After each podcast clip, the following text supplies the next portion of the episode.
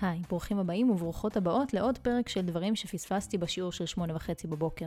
בכל פעם נדבר כאן על תיאוריה, סיפור או אנקדוטה שאולי פספסתם. והפעם, מהתערוכה הגדולה ועד האקספו. כולנו שמענו על האקספו בדובאי, על החידושים וההמצאות הייחודיות שמוצגות שם, אבל מה המקור של האירוע הזה ואיזה גלגולים עבר בדרך? היריד העולמי מתקיים בכל ארבע שנים מאז המחצית השנייה של המאה ה-19. היריד העולמי הראשון, המוכר בשמו The Great Exhibition, נערך בשנת 1851 בהייד פארק בלונדון, ואורגן על ידי לא אחר מהנסיך אלברט, בעלה של המלכה ויקטוריה.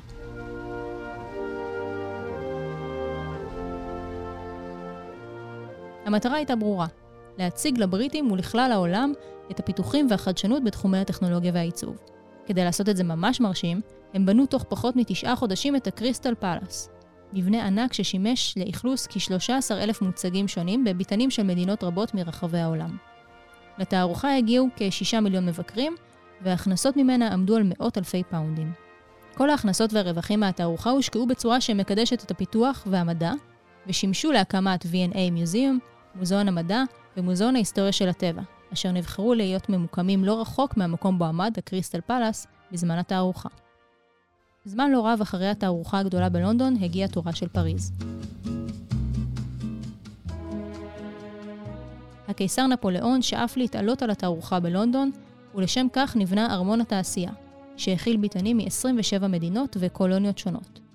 ארמון התעשייה היה כמעט זהה במראה שלו לקריסטל פלאס שהוקם בלונדון, אבל סבל מליקויי בנייה רבים, והקשה מאוד על הפעילות של התערוכה. פריז זכתה לארח את התערוכה כמה פעמים נוספות, וביריד שנערך ב-1889 הציגה את גאולת הכותרת. תחזיקו חזק? כן, מגדל אייפל. המגדל שימש כשער הכניסה לתערוכה. למרות שבנייתו לא הושלמה לחלוטין על פתיחת התערוכה, והקמתו זכתה להתנגדות רבה מצד רבים. וקבלו פאנ פקט של ממש. בתערוכה הציג תומאס אלווה אדיסון את נורת החשמל הראשונה. כל מה שסיפרתי עד עכשיו שונה מאוד מהאקספו של היום. תחילת השיפט לכיוון מה שמזכיר יותר את היריד המודרני היה ביריד העולמי בשיקגו בשנת 1893. זו הייתה הפעם הראשונה שהיריד שילב אלמנט שעשועי ומהנה, שלא קשור באופן ישיר לפיתוחים וההמצאות הטכנולוגיות. מה למשל? הוצג שם לראשונה הגלגל הענק שמשך את מרבית תשומת הלב באזור השעשועים. בחזרה לפריז. התערוכה הזכורה ביותר שהתקיימה שם נערכה בשנת 1937, ממש שנתיים לפני פרוץ מלחמת העולם השנייה. המתיחות הגדולה בין המעצמות הוצגה באופן ברור בתערוכה. בין ביתני מדינות העולם בלטו הביתנים של ברית המועצות וגרמניה הנאצית כמובן.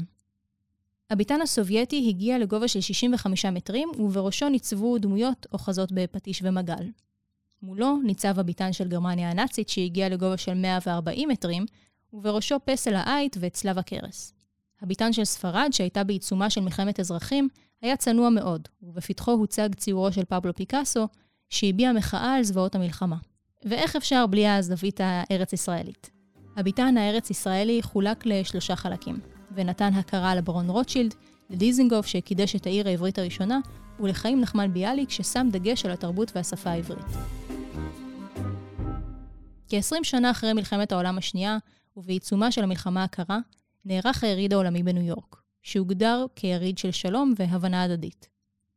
לראשונה חברות חיצוניות החלו להציג את החידושים שלהן, והיריד זכה לביקורת רבה לאחר שנטען שהתמסחר ואיבד את האותנטיות שלו. החל מהמאה ה-21 ניתן דגש רב לתערוכות העולמיות, והן נחשבות לאירוע הבינלאומי השלישי בחשיבותו מבחינה כלכלית ותרבותית. למרות שחברות חיצוניות מציגות בתערוכה, הביתנים הפופולריים נותרו אלה של המדינות המשתתפות בה, שעבורן זו הזדמנות למתג ולשפר את תדמיתן העולמית.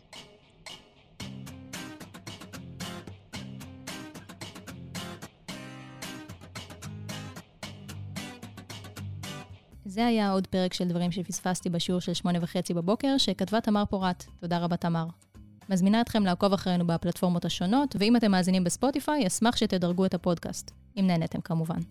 אני מיכל פורת, להתראות בפרק הבא.